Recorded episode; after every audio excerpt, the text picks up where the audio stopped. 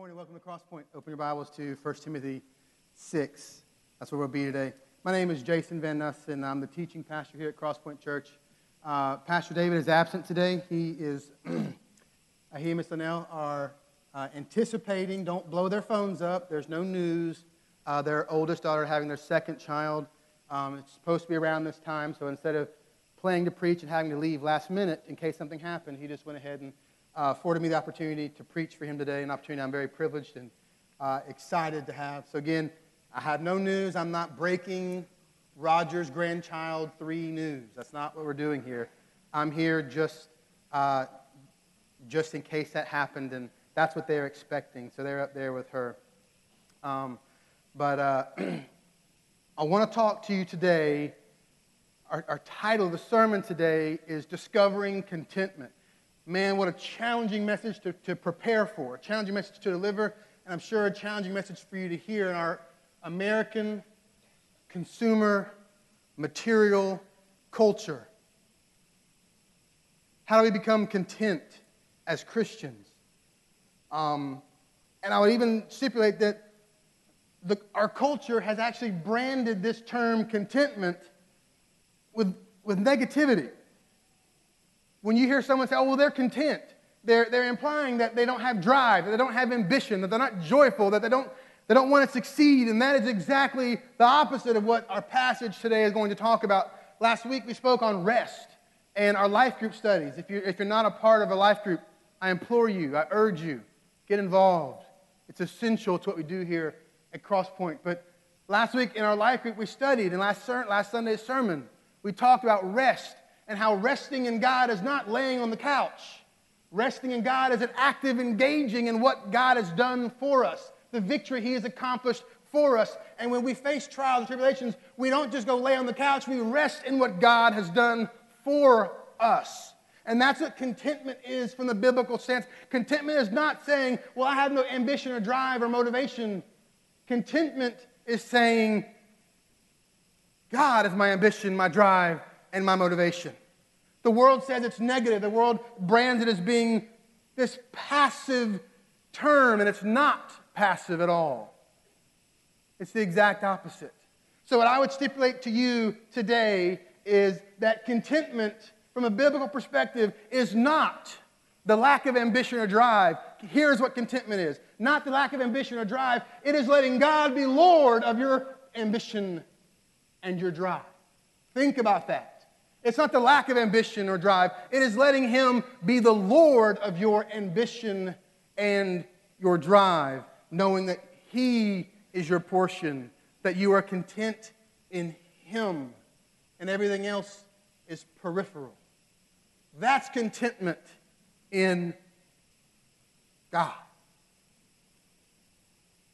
So, with, with that said, and the understanding that our culture has branded that because of this um, superficial or commercial Christianity. Let's move in directly to today's passage. We're going to be in 1 Timothy 6, 6 through 10. Then we're going to jump down to 17 through 19. So read with me here as we go to God's Word for direction and guidance in all that we do. Verse 6 says this But godliness with contentment is great gain. For we brought nothing into the world, and we can take nothing out of the world. But if we have food and clothing, with these we will be content. But those who desire to be rich fall into temptation, into a snare, into many senseless and harmful desires that plunge people into ruin and destruction. For the love of money is the root of all kinds of evils.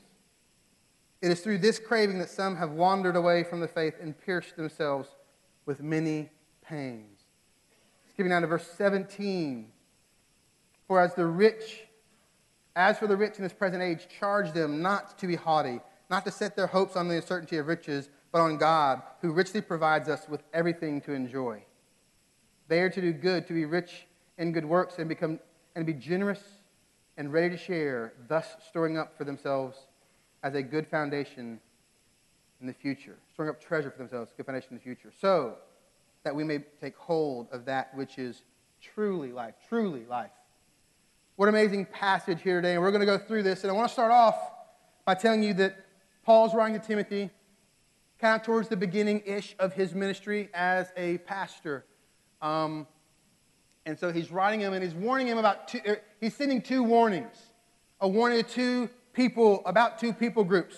One is about the group of people who desire above anything else to be wealthy, to be rich. And then at the end, 17, 18, 19, he's writing to Timothy and he's explaining how do you minister to people who are rich? How do you help them see how they should use their wealth and use their resources? Again, a difficult passage to prepare for. Probably one to hear based on many of our lifestyles, the way, the way we live, where we live in American consumer material culture.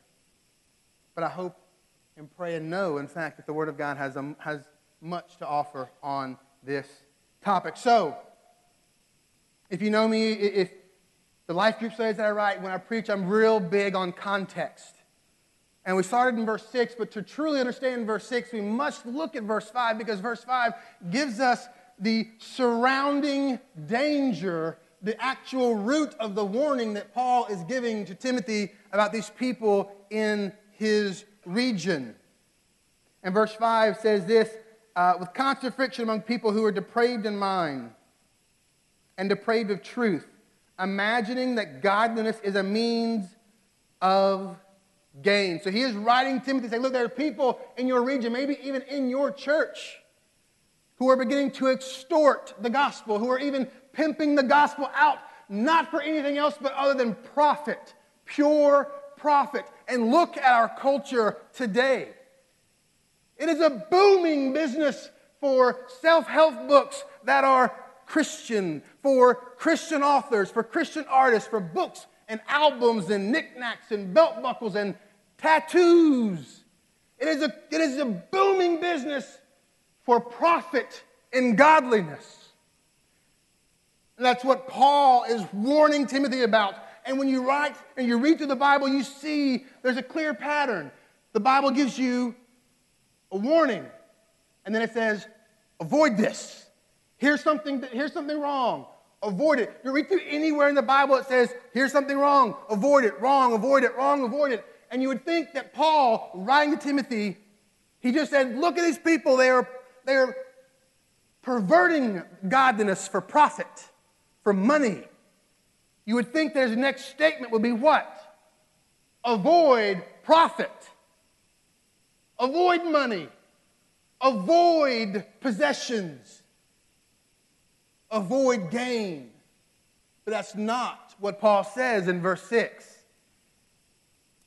5. Hear these people abusing godliness for profit. And then in verse 6, he says, But, but, godliness with contentment is gain. This is phenomenal the world would say. Even a lot of believers, true believers, have the misunderstanding that we cannot have profit or gain. Businessmen struggle who are Christians all the time with how far to expand their business, what's, what's responsible, what's greedy. Christian families all the time try to, to, to, to work through birthday and Christmas presents What's responsible? What's greedy? What's sinful? It is a struggle for the Christian because we live in a material culture. But Paul doesn't say, avoid profit, avoid gain. He says, the greatest gain is contentment in God. You can have gain, you can have things as long as your contentment is in God. There's nothing wrong with profit. There's nothing wrong with being a Christian artist or a Christian author. The danger in that comes when a Christian author has a book deal and they don't have ideas and they begin to peddle opinions and begin to peddle things just for the sake of meeting a deadline. And they put out books so books can be sold, and they, they, they, they're focused more on building their brand as an author than on ministering to people. That's where the danger comes in being a Christian artist or a Christian author, when it becomes more about building a brand and paying the bills than ministering to people. And that's what the Apostle Paul is writing to Timothy, and he's saying, Beware of these people who exploit the gospel for pure profit. But don't think profit is bad because profit is great in godliness if you're content in God. He's not saying that Christians have to be poor. And he's not saying that rich people can't be Christians. He's not saying that. Do not misunderstand what I'm saying. He's not saying that people, that in order to be a true believer, you have to have nothing. And he's not saying that in order to be a true believer, you can't be rich. He's not saying that. What he is saying clearly in this passage is that wealth, wealth begins to severely restrict one's dependence on God. That's what he's saying. There's nothing wrong with having things. There's nothing wrong with, with, with, getting a big paycheck. Let me, let me step back and say this no one can judge your relationship to money by how much money you make. They judge your relationship with money by how you use it. If you make money, great. How do you use it to further the kingdom of God? How do you use it to build up God's kingdom and reap His glory? That's what Paul is saying here. It's not about how much you make, it's about how you use what you make. Are you content in God first? I'm sorry, did I scare your child? I apologize. I do get somewhat, somewhat demonstrative. I apologize when I preach. So, again, this passage is talking to two groups one of people who desire to be rich, and one of people who are rich. Two groups, two warnings. How do we live as people in this culture with these desires? So let's look at the first, starting in verse 7. The first warning to the group who desires to be rich above anything else, they desire wealth. They want it for the fame and the fortune and the notoriety, and they want it for the power and the influence and the symbol. That's why they want wealth, for the luxuries that it can afford them. Verse 7, he says, For he brought nothing into the world, and we cannot take anything out of the world. The first warning to people who desire to be rich is you can't take it with you. And in preparing for this, I came across a quote, and I don't know who it's attributed to. Some people attribute it to Piper. Piper himself attributes, it to a guy named Flossie O'Connor. Side note, that's a pretty cool name, Flossie. So, and, and I've seen Denzel Washington use this quote in a graduation commencement speech. Let me tell you what the warning, let me summarize this warning of Paul. You can't take it with you by using this quote. There are no U-Hauls behind Hearsts. You can't take it with you. If you're a history buff, and you'd have to be a real big history buff to this person, Howard Carter, 1922. If you're a life group leader, we all know who this is because I wrote about it a few months ago in our life groups. Howard Carter, archaeologist. He's most notably known and understood for discovering King Tut's tomb. It was an Egyptian belief and practice that whatever was put in your tomb with you went through with you to the next world. It went through with you to your eternal destination, or in their perspective, where you would go next before you go somewhere else and somewhere else, which we know is not biblical. I don't know Howard. I don't know Howard's state in life. I don't know his faith. I don't know if he was a believer or not. But I can tell you that this discovery is, is a great tool to enforce, reinforce this message. Because when he, when he found this tomb and they broke the doors down, they went in to find this tomb of this person of the Egyptian empire, this ruler. The belief is that everything that was buried with you would go through with you. Guess what he found? everything he worked his life for to accrue. The gold, the jewelry, everything was still in the tomb. And so, whether we know Howard Carter's faith or not, I don't know. But I do know that's a great example that what we earn here cannot go through with us. It's, it stays here. It stays here.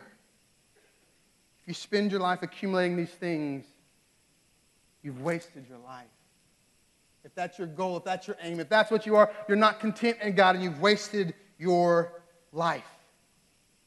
Now, when I preach or teach, I often find myself trying to look at this from the perspective of the person who may be the skeptic, the person who may not believe what I'm saying or may not agree with what I'm saying. So let me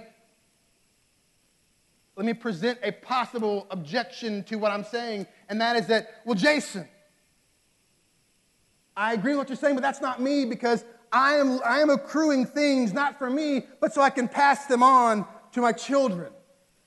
That I can leave them an inheritance so they can be wealthy and comfortable that they won't have to worry about their bills, that I can work hard and give that to them. And is that not a part of what we want to do as parents?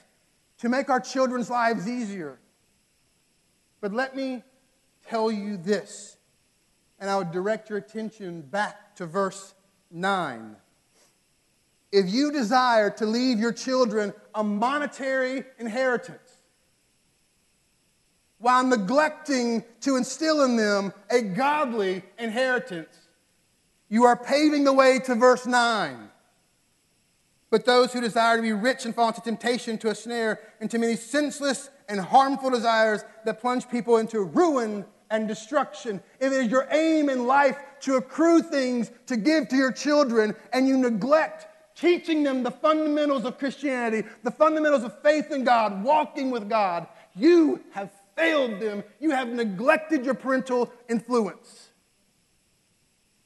and you have paved the way for them to embrace the world, to embrace materialism, to ruin and destruction. How scary is that as a parent?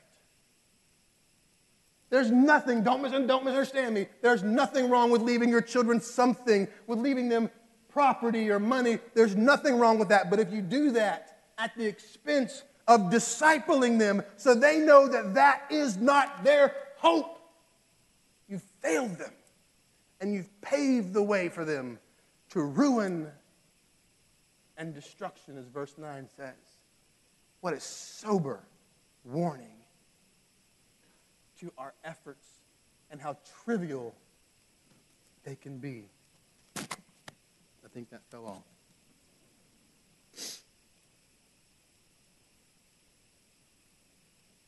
So let me take a step back and say to the person who objects in that manner do you really want to leave your children a legacy, an inheritance? Do you want to leave them something that's going to last? Let's look at Scripture. We don't have these up here. Just write these down for the sake of time. Just write these down. Psalm 112, 1 through 3. Psalm 112, 1 through 3 says this Praise the Lord. Blessed is the man who fears the Lord, who greatly delights in his commandments. His offspring the one who fears God and delights in God's commandments. His offspring will be mighty in the land. The generation of the upright will be blessed. Wealth and riches will be in his house, and his righteousness will endure forever. That's the legacy you want to leave your children. That's the inheritance you want to give your children, not one of money. The one of money and property and wealth, that's secondary. It's peripheral to your contentment in God. Deuteronomy 6, 4, 7, 4 through 7 says this Hear, O Israel, the Lord our God, the Lord is one. You shall love the Lord your God with all your heart, with all your soul, with all your might. And these words that I command you today shall be on your heart. You shall teach them diligently to your children. You shall talk of them as you sit down in your house, and when you walk by the way, and when you lie down, and when you rise. What other time is there? When I lie down, when I rise, when I walk, when I sit, what else am I doing? We don't float. He described every instance of what we do, and he says it should be noted by the commandments of God, our contentment in God. That's the inheritance. You strive to leave your children 3 John 3 through 4, there's only one chapter, verses 3 through 4. 3 John says this For I rejoiced greatly when the brothers came and testified about the truth, as you indeed are walking in the truth. I have no greater joy than to hear that my children are walking in the faith. That is the inheritance you should strive for. That your children are walking in the faith. And then if you can leave them something, yes, that they know how to use it and wield it for God's glory and His kingdom. But leaving them money without the godly inheritance paves the way to ruin and destruction. What a sobering truth. Shocking, in fact, in our culture. If parents spent as much time checking on their children's spiritual development, discipling them, loving them, teaching, reading the Bible, praying with them, as they do checking on their daily returns on their 401k. Our, our world, nay, our church, would be much better off. Our children, my classroom as a teacher, would be much better off. The second warning is in verse 8.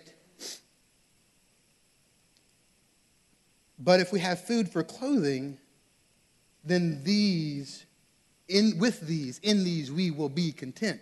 If we have food for clothing, we'll be content. Paul is saying it's okay to have gain and profit if you're content in having your needs met. If you're content in having your needs met, it's okay to have profit. But when the profit becomes your goal and you lose sight of that your needs are met, and it's just more and more and more and more, that's when we find ourselves in trouble. And the warning here is that we, as believers, we cannot improve our portion with Christ by owning things. You can't improve your portion or your position in Christ by owning stuff, by having things. Doesn't work that way. It doesn't work that way. Hebrews 3 5 through 6 reiterates this. The author of Hebrews says, Keep your life free from the love of money and be content with what you have. For he has said, I will never leave you nor forsake you. So we can confidently say, The Lord is my helper. I will not fear. What can man do to me? Do you want to invest in your child's future? Then give them something that won't fade away a contentment in God. God says, I will never leave you or forsake you. Let's pursue that for an inheritance. Let's be content in that because it will never leave us. We will never be wanting. It is fulfilling. He is our portion in everything. We just sang about it. He's our inheritance, He's our portion. Everything is in Him.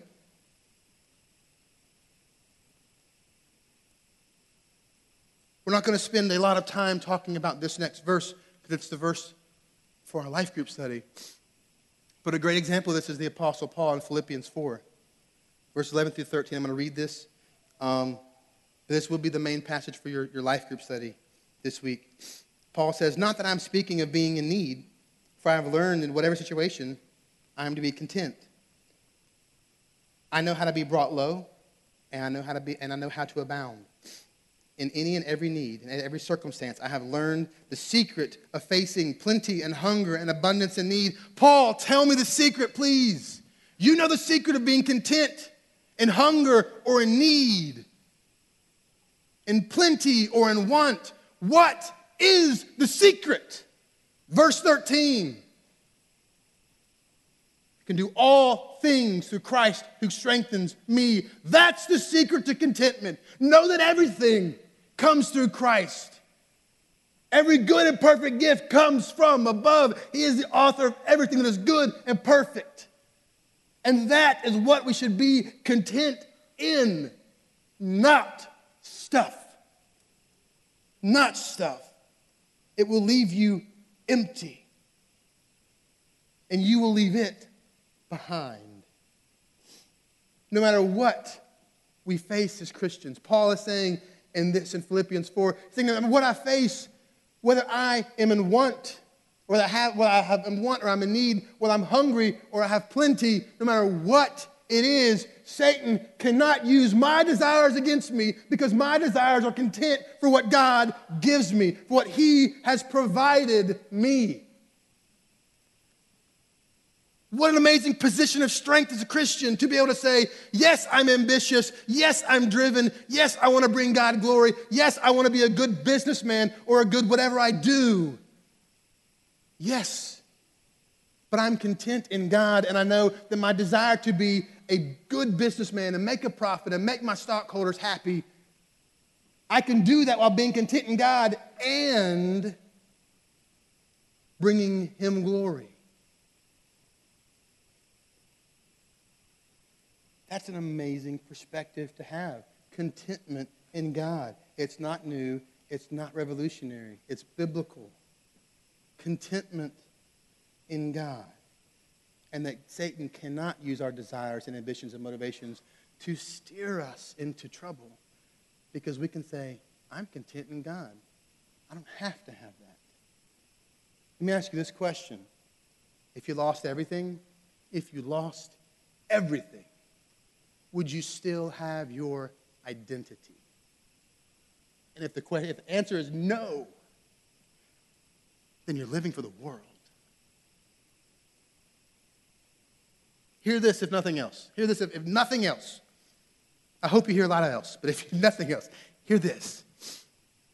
All the evil that you see in this world, the greed, the selfishness, the dishonesty, the manipulation, the perversion, everything you see in this world, all the evil is not because our desires are so strong that it's pull us that direction. That's false. The evil does not come because your desires are so strong, it comes because your desires are too weak to wait for what God has promised. Our desires and hope should be in Him. And when it is, you can wait. You can see the promise of future glory and know that is my hope, that is my contentment. It's not because your desires are so strong, it's because they're too weak. Wait for God, wait for His provision.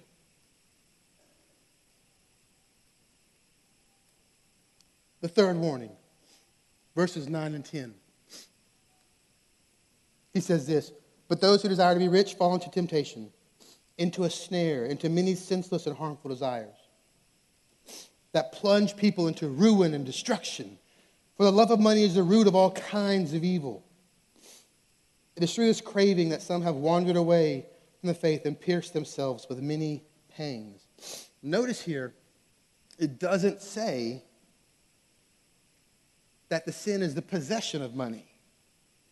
What's the sin here? The love of money. It doesn't have anything to do with how much you make. It has to do with how you use what you make. Do you love it? Or are you a conduit for what God has given you? It's okay to have money. The litmus test is how are you using it to build God's kingdom? It's the desire to be rich that's condemned here. And notice also, it's just the beginning. Notice in verse 9, he says this.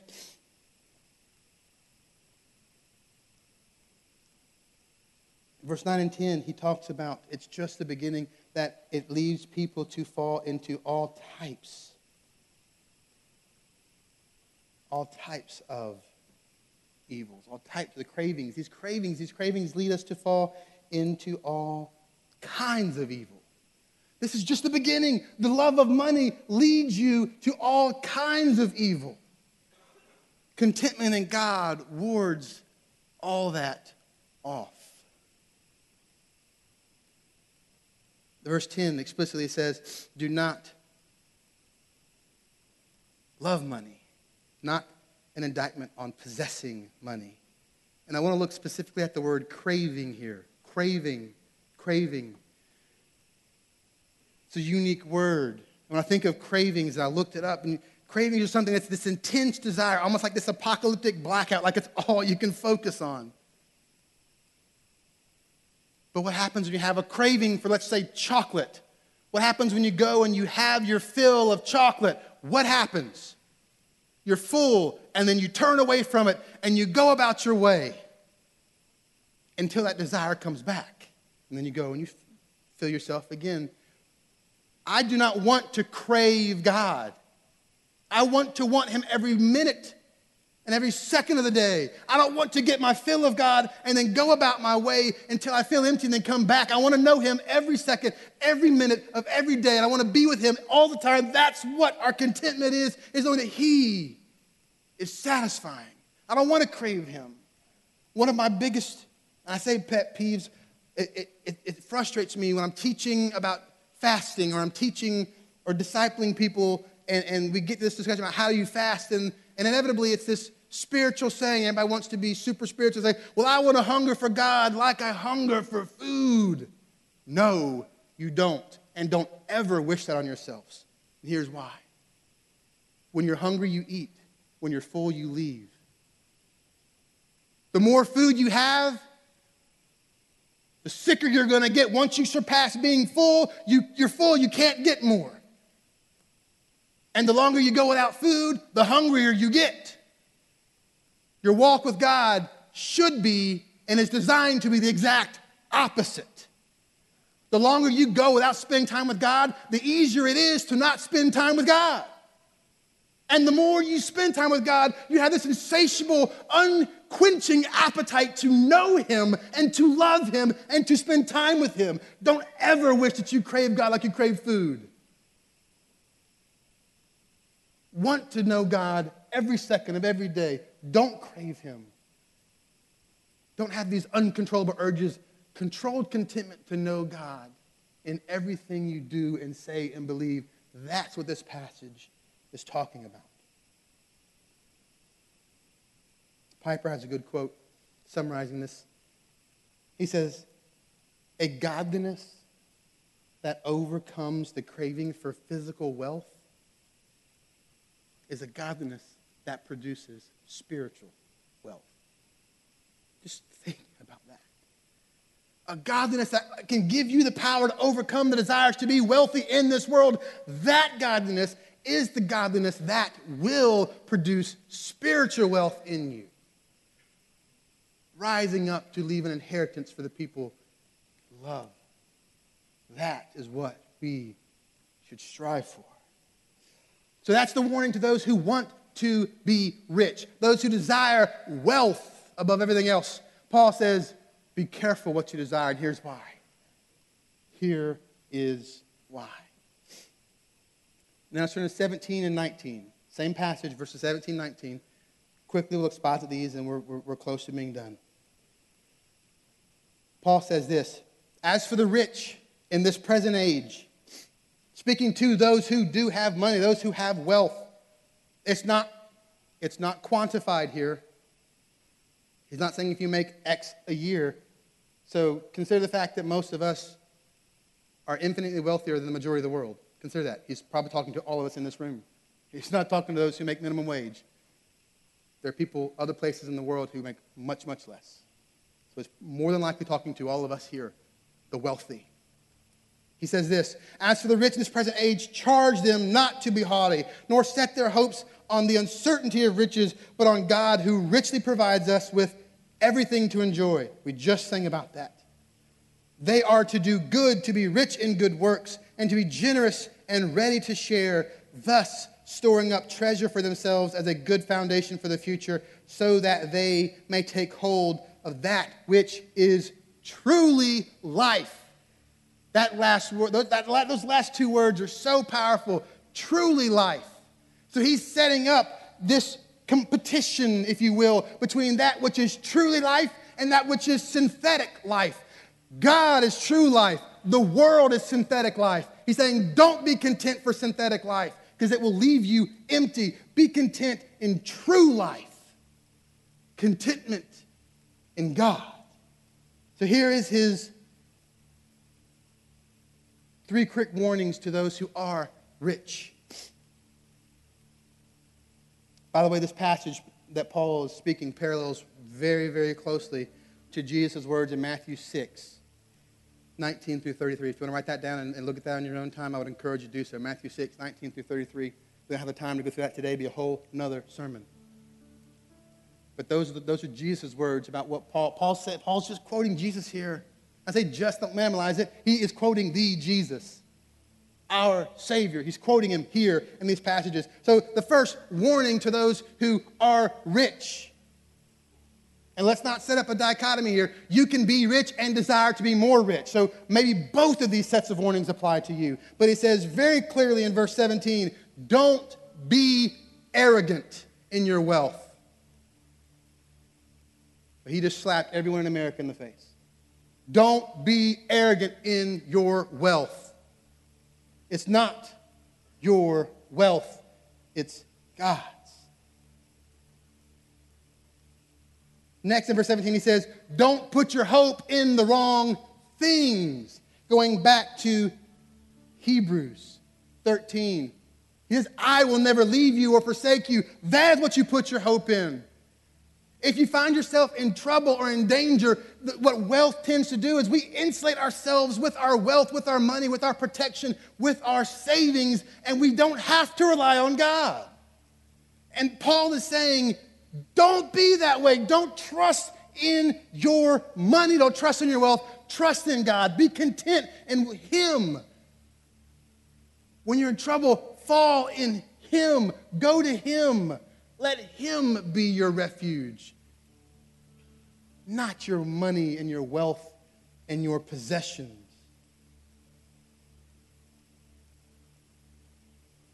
And then finally, in verse 18, he says this Do good, be generous. Do good, be generous.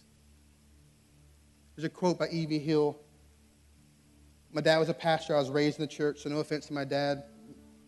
Probably one of the first sermons I ever heard, difference between listening and hearing, was when I was in my 20s.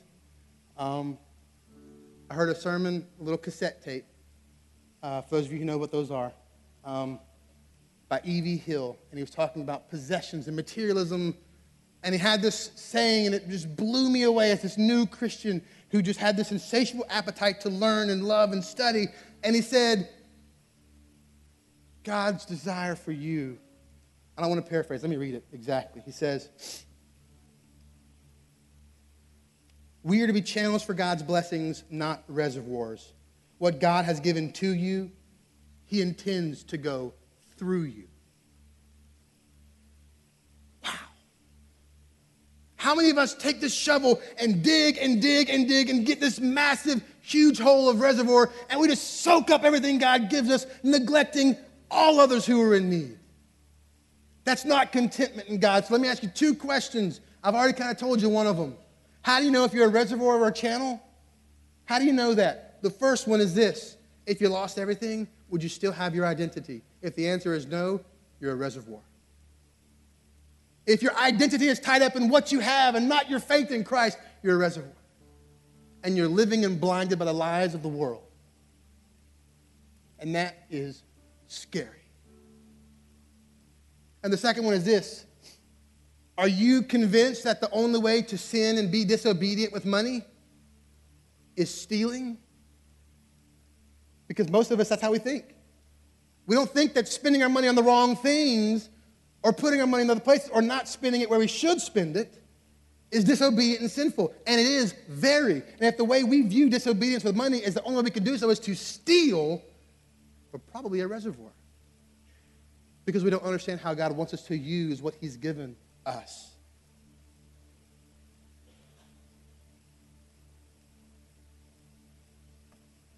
I'm going to close this last passage and we're done. Psalm 49, 16 through 20 says this Do not be afraid when man becomes rich, when the glory of his house increases, for when he dies, he will carry nothing away. His glory will not go down after him. For though while he lives, he counts himself blessed, and though you get praise when you do well for yourself, that's America. His soul will go down to the generations of his fathers who will never again see light. And here is the nail that drives it home. Man in his pomp, which means price, and the, the archaic word means price, value. Man in his price or value, pomp, yet without understanding is like a beast that will perish. I do not want to be defined by my pomp. I want to be defined by my passion and commitment and contentment in God.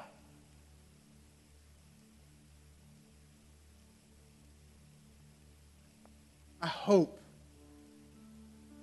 that you see the truth in this passage and you haven't.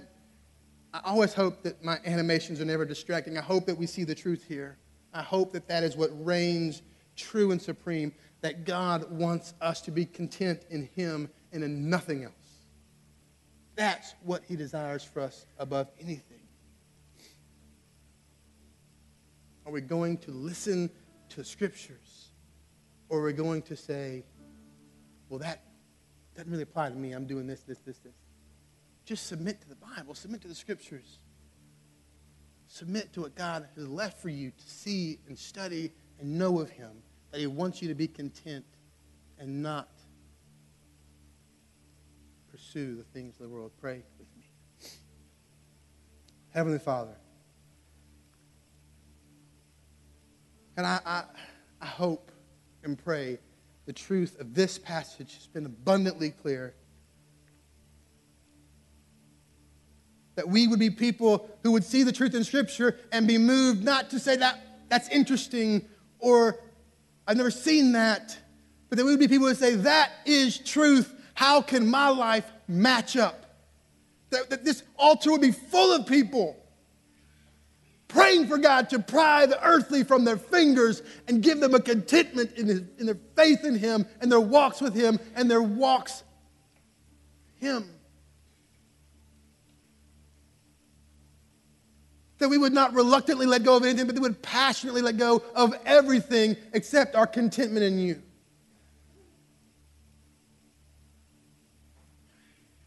You are our portion. You are our everything. May we respond as such.